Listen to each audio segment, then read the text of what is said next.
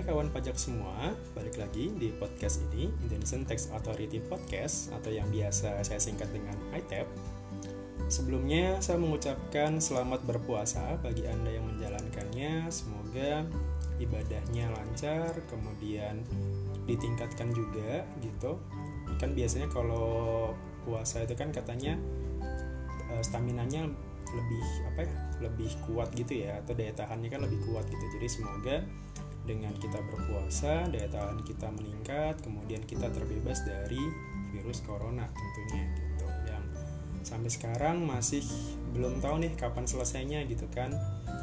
I W F H selalu uh, masih diperpanjang sampai dengan akhir Mei, dan semoga itu yang terakhir gitu. Artinya semoga setelah itu kita bisa beraktivitas dengan normal kembali gitu, bisa keluar rumah, bisa jalan-jalan gitu kan gitu. Saya sendiri sangat merindukan sih untuk nonton di bioskop ya gitu, karena salah satu hobi saya itu kan nonton gitu. Jadi udah lama banget gitu kayaknya nonton film ya, mestinya nggak mau nonton film di bioskop ya gitu. Dan banyak juga kan film-film yang kemarin yang akhirnya harus diundur dan sebagainya gitu. Sayang banget sih, padahal tahun ini banyak banget sih film yang bagus gitu kan. Ada Wonder Woman, kemudian Black Widow, dan ya banyak lah gitu yang yang seharusnya bisa udah kita nikmati di bulan-bulan ini gitu. Jadi semoga dengan setelah puasa ini gitu, wabahnya juga ikut selesai gitu. Jadi kita bisa beraktivitas kembali normal dan tetap sehat tentunya gitu. Baik, sebagai pembuka tadi, jadi um, untuk kali ini kita akan membahas tentang T H R gitu kan. Biasanya kan kalau awal-awal atau sebelum lebaran ya, sebelum lebaran gitu kan, kita biasanya dapat T H R nih gitu. Biasanya yang dari swasta, atau bahkan kalau sekarang juga P N S kan dapat T H R juga kan. Udah beberapa tahun ini kita dapat T H R gitu. Walaupun besarannya sendiri variatif gitu. Ada yang tahun lalu itu besar gitu, tahun sebelumnya um, hanya gaji pokok kalau nggak salah gitu kan. Kalau tahun kemarin itu gaji pokok dan tunjangan gitu. Swasta juga mungkin sama gitu, relatif relatif mungkin berbeda-beda, tapi biasanya tiap tahun itu ada gitu. Dan semoga gitu di tahun ini gitu, walaupun secara ekonomi kita lagi turun gitu ya, lagi banyak masalah gitu, semoga tetap kita dapat rezeki, semoga rezekinya lancar gitu yang sedang usaha ataupun yang yang kerja kantoran gitu. Semoga tetap dapat T H R, dan yang ngasih T H R juga tetap lancar rezekinya gitu. Nah, T H R sendiri itu kan tetap ada pajaknya ya, karena kita bicara dari sisi pajaknya sekarang gitu. Jadi sama seperti gaji gitu, sama seperti gaji, tunjangan dan sebagainya, itu adalah salah satu objek P P h Pasal dua puluh satu gitu. Nah, kemarin di episode sebelumnya kita kan kita sudah membahas tentang cara menghitung P P h Pasal dua puluh satu bagi karyawan tetap gitu, untuk yang penghasilannya teratur. Maksudnya teratur ini yang setiap bulan itu ada ya, jadi kayak tunjangan, gaji dan sebagainya gitu. Nah, T H R ini masuknya adalah itu penghasilan tidak teratur. Artinya tidak teratur itu tidak setiap bulan ada ya. Ya walaupun kita pengen gitu kan, jadi ya tiap bulan dapat bonus misalkan gitu, tapi ya idealnya sih yang namanya T H R itu pasti ya setahun sekali lah, karena kan lebaran itu atau hari raya itu kan ya setiap tahun sekali kan gitu. Nggak bisa nggak bisa ya, walaupun ada kalau di apa di agama Islam itu kan ada dua kali lebaran, haji gitu, dan Idul Fitri ya, tapi kan ya ya tetap itu yang di apa yang di kasih T H R ya biasanya yang lebaran, Idul Fitri biasanya gitu, atau Natal, atau ya mungkin diganti-ganti aja waktunya, tapi biasanya T H R itu hanya sekali aja, paling disertai sama bonus di akhir tahun gitu. Tapi cara penghitungan pajaknya nanti bakal sama gitu. Nah, kita akan membahas tentang cara cara menghitung P P h Pasal dua puluh satu dari T H R ini gitu. Jadi sama seperti yang kasus sebelumnya gitu, yang episode sebelumnya yang di P P h Pasal dua puluh satu atas karyawan. Nah, saya akan mengambil contoh dari situ gitu. Jadi bagi yang belum apa ya bagi yang belum mendengarkan podcast itu, silakan mendengarkan dulu. Jadi lebih biar lebih seksama ya, biar lebih paham gitu. Atau kalau yang mungkin biar visualnya dapet gitu, saya ambil contohnya itu di lampiran per enam belas tahun dua ribu enam belas, itu kayak kitab sucinya untuk P P h Pasal dua puluh satu gitu. Jadi di situ banyak contoh-contoh soalnya, mulai dari cara menghitung karya apa P P h karyawan seperti apa, bagaimana kalau misalkan dia tidak bekerja full setahun misalkan, atau misalkan katakanlah di akhir tahun, sebelum akhir tahun misalkan dia sudah pindah ke cabang atau ke, atau atau pindah kantor misalkan, atau misalkan kalau penghasilannya itu hanya dibayarkannya per hari, per minggu dan sebagainya. Di per lampiran enam belas ini, di lampiran per enam belas ini itu lengkap eh, apa contoh soalnya, mulai dari yang pegawai tetap, pegawai tidak tetap, sampai yang non pegawai gitu, atau yang kayak dewan direksi dan sebagainya gitu. Nah, kita akan membahas tentang T H R tadi gitu. Jadi T H R itu kan balik lagi di awal, T H R itu kan biasanya penghasilan yang tidak teratur, atau yang biasanya diberikan itu setahun sekali misalkan, atau setahun dua kali kalau kayak bonus dan sebagainya gitu. Nah, cara menghitung pajaknya itu sederhana aja sebenarnya. Jadi yang pertama adalah kita harus tahu dulu nih P P h yang teraturnya berapa gitu. Maksudnya P P h yang non-T H R-nya ini berapa. Makanya saya merefernya ke episode yang sebelumnya, yang P P h atas karyawan tetap tadi gitu. Jadi kalau yang episode sebelumnya itu kan P P h terutangnya sebulan itu kan sebesar seratus dua puluh enam ribu dua ratus delapan puluh delapan rupiah gitu. Itu kalau per bulan. Tapi kalau di setahun kan itu kan sekitar satu juta lima ratus lima belas ribu empat ratus lima puluh rupiah gitu. Nah, itu kan P P h setahun. P P h setahun dari penghasilan yang teratur, yang kita anggap teratur, yang maksudnya yang teratur itu yang setiap bulan ada gitu. Nah, cara menghitung T H R adalah kita cari dulu P P h yang teratur dan tidak teratur gitu. Jadi P P h yang teratur yang dari gaji tadi, kemudian ditambahkan dengan T H R-nya, kita hitung berapa P P h Pasal dua puluh satu setahun. Nah, baru dikurangkan dengan P P h yang teratur tadi, yang hanya dari gaji saja. Nah, selisihnya itu adalah P P h atas T H R. Jadi secara umum rumusnya adalah seperti itu. Jadi istilahnya berarti A dan B dikurangi A. A ini adalah yang gaji yang setiap bulan ada, B ini adalah T H R. Nah, untuk mencari T H R berarti kan eh, A dan B, A plus B berarti dikurangi A gitu kan, untuk mencari B gitu. Untuk, untuk mencari B kan berarti B dikurangi A gitu. Jadi rumusnya sederhananya seperti itu. Jadi kita mencari dulu berapa sih P P h dan P P h atas penghasilan yang teratur dan yang tidak teratur ini gitu. Berapa sih P P h atas gaji dan T H R-nya.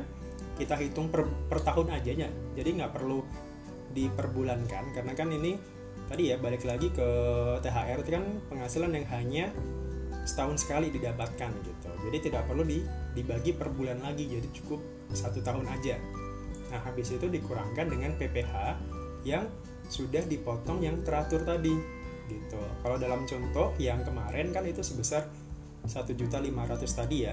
Nah, untuk contoh yang sekarang misalkan kalau yang contoh sebelumnya itu kan gajinya itu kan delapan juta ya. Kita anggap T H R-nya dia dapatnya dua kali misalkan. Jadi kita anggap T H R-nya ini dia dapat enam belas juta gitu. Sementara sisanya sama. Maksudnya kayak premi dan sebagainya itu sama misalkan. Nah, kita kita ke, langsung ke contoh ya misalkan. Katakanlah gajinya tetap nih, gajinya tetap delapan juta, kemudian premi J K K-nya, jaminan kecelakaan kerjanya itu masih sama empat puluh ribu gitu ya, dari nol koma lima persen. Kemudian premi jaminan kematian juga masih sama sebesar dua koma tiga gitu. Jadi semuanya masih sama yang teratur gitu. Kita anggap sama semua gitu. Berarti kan penghasilan bruto yang teratur yang setiap bulannya dia dapatkan itu kan masih sama ya, delapan juta enam puluh empat ribu rupiah gitu. Itu yang teratur sebulan. Nah, bedanya di sini setelah itu adalah langsung kita kalikan setahun.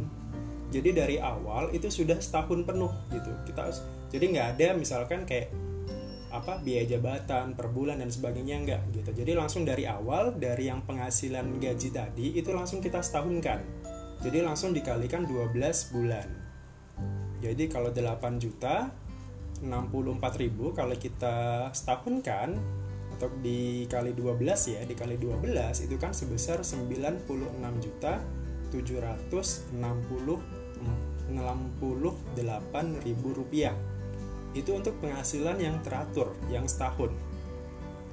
Nah, kemudian di sini nah dimasukkan T H R-nya. T H R-nya itu kan tadi dua kali lipat dari gaji ya, berarti kan enam belas juta. Nah, ditambahkan dengan yang penghasilan teratur setahun tadi. enam belas juta ya, ditambahkan dengan yang sembilan puluh enam juta tadi. Jadi sembilan puluh enam juta tujuh ratus enam puluh delapan ribu rupiah ditambah dengan enam belas juta hasilnya sebesar seratus dua belas juta tujuh ratus enam puluh delapan ribu rupiah.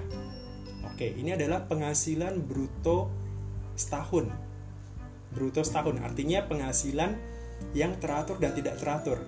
Yang teratur yang dari gaji tadi, yang tidak teratur adalah dari T H R tadi. Setelah ketemu penghasilan bruto setahun, maka langkah berikutnya sama, ke bawahnya akan sama. Dikurangkan dengan pengurang-pengurangnya. Pengurang yang pertama biaya jabatan. Nah, biaya jabatan juga harus disetahunkan juga. Aturannya kalau sekarang itu kan biaya jabatan kalau yang per bulan kemarin kan lima ratus ribu maksimalnya. Nah, kalau setahun itu maksimalnya adalah enam juta. Jadi kalau masih di bawah itu ya maka itu yang dipakai. Tapi kalau ternyata hasilnya, hasil kali dari penghasilan bruto itu di atas enam juta, maka enam juta lah yang dipakai. Nah, kebetulan misalkan tadi ya seratus dua belas juta tujuh ratus enam puluh delapan ribu dikali lima persen hasilnya adalah lima juta enam ratus tiga puluh delapan ribu empat ratus rupiah. Artinya masih di bawah enam juta. Nah, berarti ini yang kita pakai. Angka ini yang kita pakai, bukan yang enam juta. Kemudian iuran pensiun. Iuran pensiun sebulannya itu kan seratus ribu ya yang dibayarkan sendiri, yang dibayarkan sendiri yang dihitung. Kalau dibayarkan atau ditanggung sama perusahaan maka itu yang tidak dipakai gitu. Iuran pensiun sebesar sebulannya itu kan seratus ribu. Nah, kita kalikan dua belas bulan juga, kita kalikan langsung setahun gitu. Jadi udah ke bawahnya udah setahun semua nih. Jadi beda dengan yang yang kalau hitungan yang sebelumnya, yang di episode sebelumnya itu kan masih per bulan semua. Baru nanti setelah penghasilan neto dikalikan dua belas. Nah, kalau yang ini langsung setahun semua. Gitu. Jadi biaya jabatan sudah setahun, biaya iuran pensiun juga disetahunkan, gitu kan jadi satu juta dua ratus ribu. Kemudian iuran jaminan hari tua. Kan awalnya kalau per bulan itu kan seratus enam puluh ribu ya, seratus enam puluh ribu dari dua persen dari delapan juta. Kan dia setor sendiri kan yang Bapak Bapak Bambang ini kalau nggak salah, Bapak Sudiro ini, maaf. Oh, Bapak Bambang sebelumnya. Ya. Nah, Bapak Bambang ini itu kan dia sudah e, membayar sendiri ya iuran jaminan hari tuanya gitu kan. Nah, seratus enam puluh ribu kita kalikan juga setahun. Berarti kan hasilnya satu juta sembilan ratus dua puluh ribu rupiah. Oke, itu adalah pengurang-pengurangnya. Nah, kita total nih, total pengurangnya berarti kan sebesar yang tadi ya, biaya jabatan, kemudian ditambah dengan iuran pensiun ditambah dengan iuran jaminan hari tua, totalnya adalah delapan juta tujuh ratus lima puluh delapan ribu empat ratus rupiah. Itu adalah total pengurangnya. Nah, langkah berikutnya ya berarti kita cari penghasilan neto. Penghasilan neto rumusnya tadi adalah penghasilan bruto dikurangi pengurang. Penghasilan brutonya tadi kan masih ingat ya seratus dua belas juta tadi, seratus dua belas juta tujuh ratus enam puluh delapan ribu rupiah. Itu penghasilan bruto setahun. Jadi udah dari awal sudah setahun. Kemudian dikurangkan pengurang tadi. Pengurangnya adalah delapan juta tujuh ratus lima puluh delapan ribu empat ratus rupiah. Hasilnya penghasilan neto setahun. Jadi sudah Jadi ini juga sudah setahun ya, penghasilan neto setahunnya adalah sebesar seratus empat juta sembilan ribu enam ratus rupiah. Penghasilan setahun, penghasilan neto setahun. Nah, berikutnya setelah itu kita kurangkan dengan P T K P. Asumsinya P T K P-nya juga masih sama kan, karena kalau P T K P itu kan kita melihatnya dari posisi dia di awal tahun.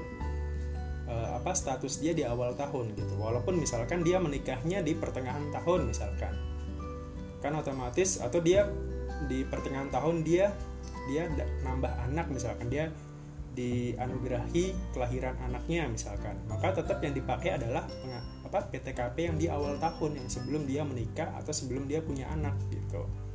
Jadi di sini kalau kita merefer ke soal yang sebelumnya ya, di episode sebelumnya itu kan P T K P-nya kan K nol, kawin tanpa tanggungan gitu. Berarti kan P T K P-nya sebesar lima puluh empat juta untuk dia sendiri plus tanggungan karena dia menikah ditambah dengan empat koma lima juta.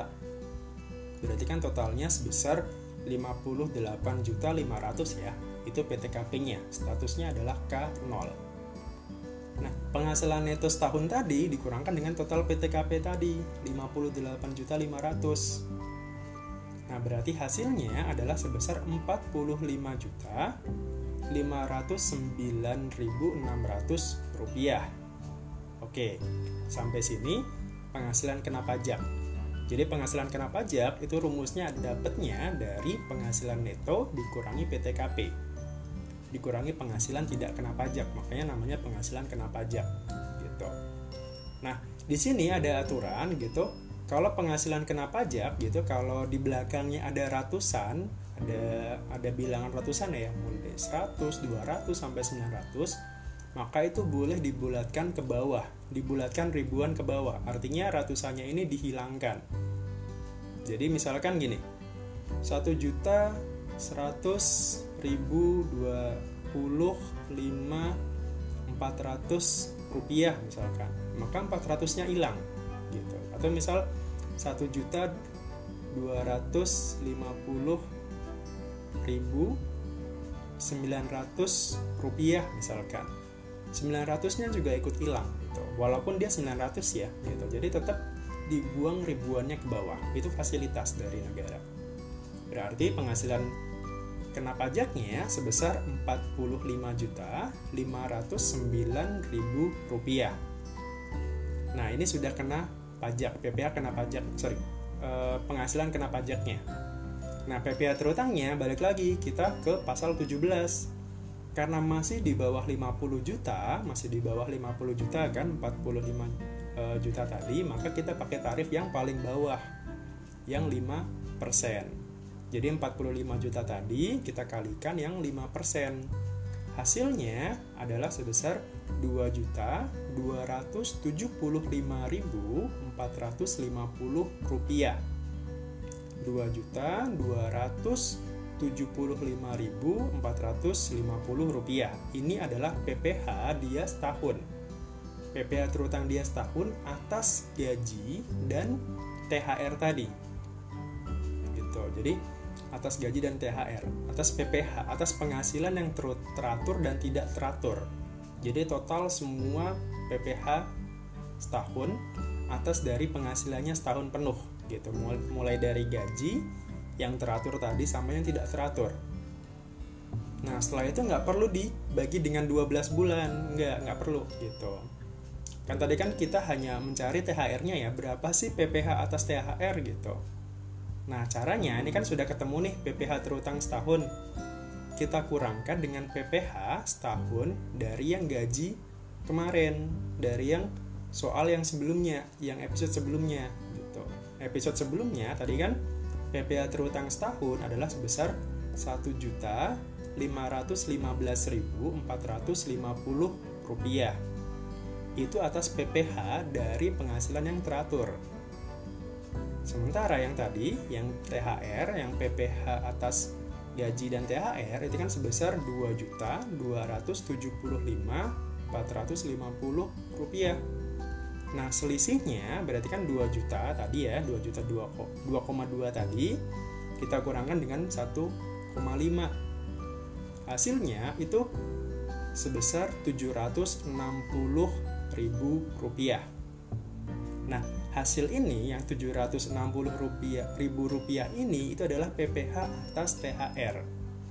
Jadi ketika Pak Bambang ini dapat T H R sebesar enam belas juta, P P H-nya atas T H R adalah sebesar tujuh ratus enam puluh ribu rupiah gitu. Itu adalah P P H terutang atas T H R. Jadi cara mencarinya seperti itu. Jadi ya istilahnya rumusnya tadi ya gitu. A itu sama dengan P P H atas gaji, hanya gaji saja, P P H terutang setahun atas gaji. B itu sama dengan PPh atas P P H terutang atas gaji dan T H R. Maka untuk mencari B berarti kan eh, apa dikurangi A ya gitu, B kurangi A gitu. Atau C deh, C ini atas T H R misalkan, berarti B kurangi A gitu. Jadi rumusnya sederhananya seperti itu. Misalkan kita ibaratkan A tadi P P H terutang setahun atas gaji saja, B itu adalah P P H terutang atas gaji dan T H R, maka C sama dengan B dikurangi A.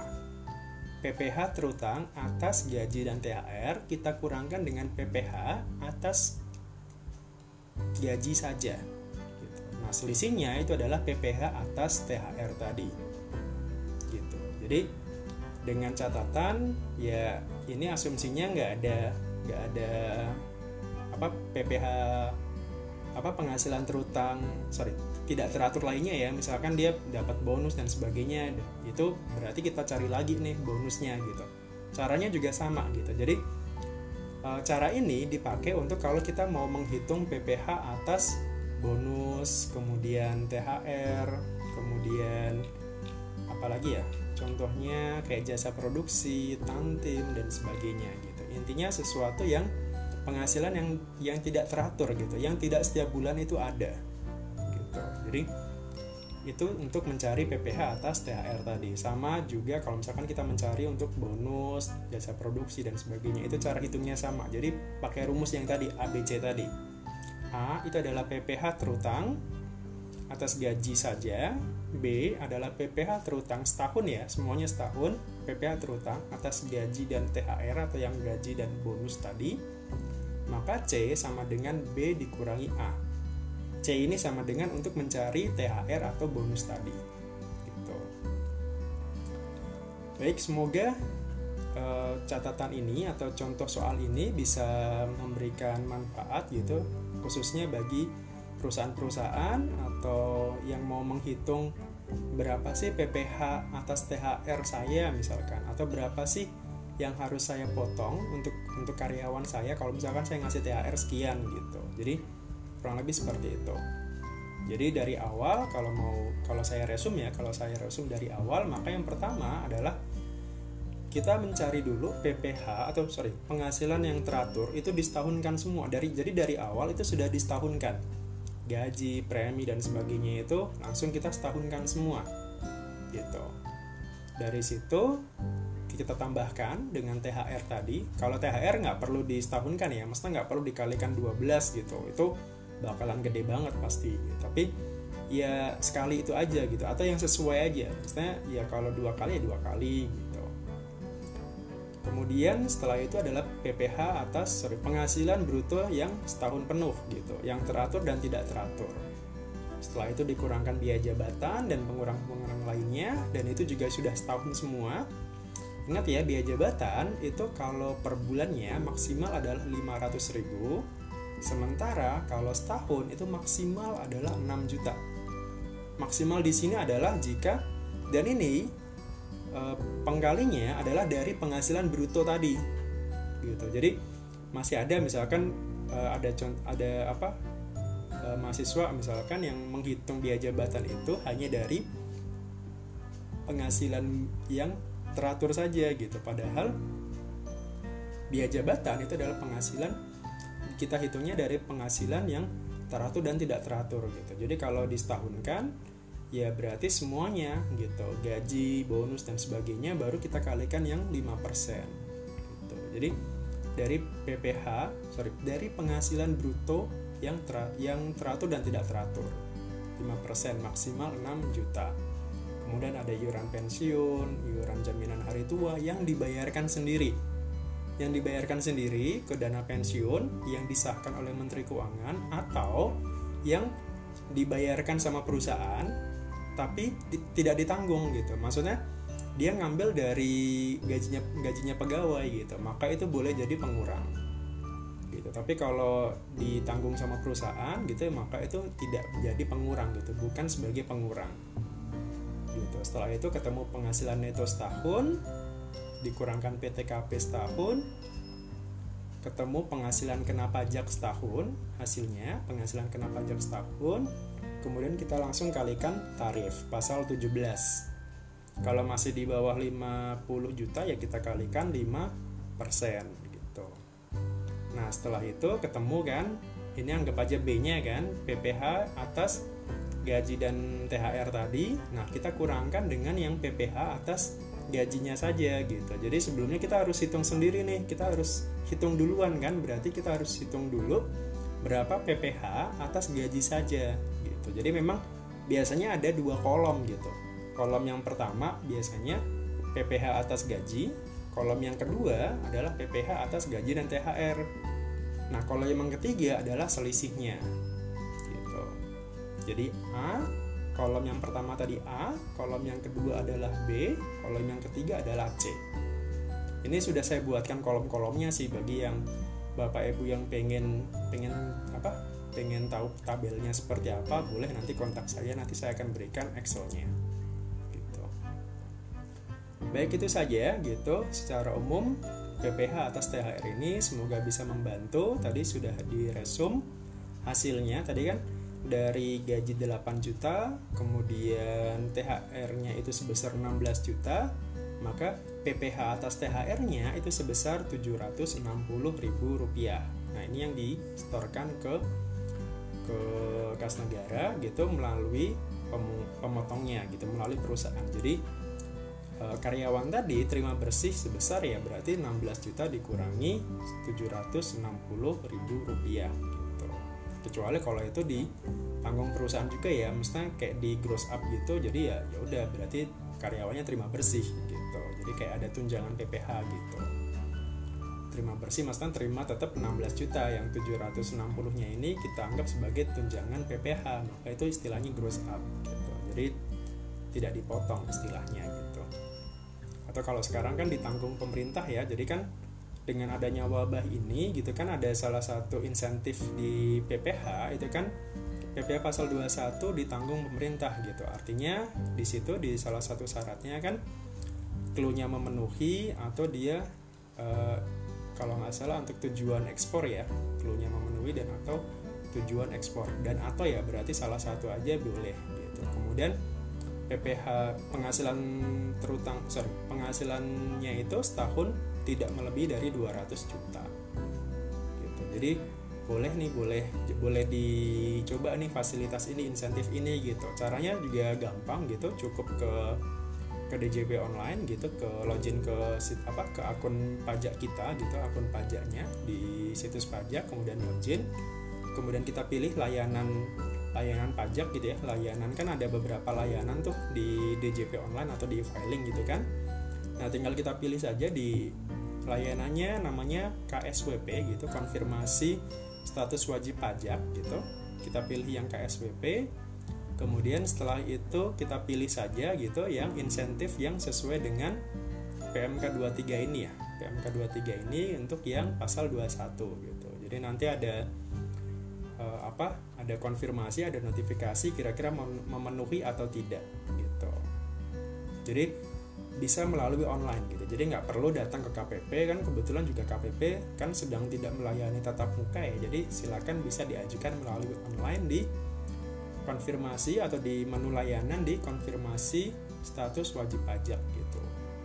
Untuk detailnya mungkin bisa Bapak Ibu bisa menghubungi A R-nya masing-masing, atau kekering pajak juga bisa, atau biasanya kita sediakan di seluruh K P P di Indonesia itu kita sediakan nomor nomor uh, yang bisa kita hubungi gitu, yang bisa kita hubungin untuk terkait apa uh, layanan tatap muka ini kan, sebagai pengganti layanan helpdesk lah istilahnya gitu. Nah masing-masing K P P ini menyediakan nomor gitu. Jadi kalau Bapak Ibu masih kurang paham, oh silakan hubungi nomor ini gitu. Nah salah satunya kalau misalkan Bapak Ibu mau mengajukan insentif ini, artinya yang mengajukan ini adalah perusahaan gitu. Jadi bukan orang pribadi nih gitu. Jadi perusahaan, misalkan perusahaan A, misalkan karyawannya misalkan semuanya di bawah dua ratus juta penghasilannya.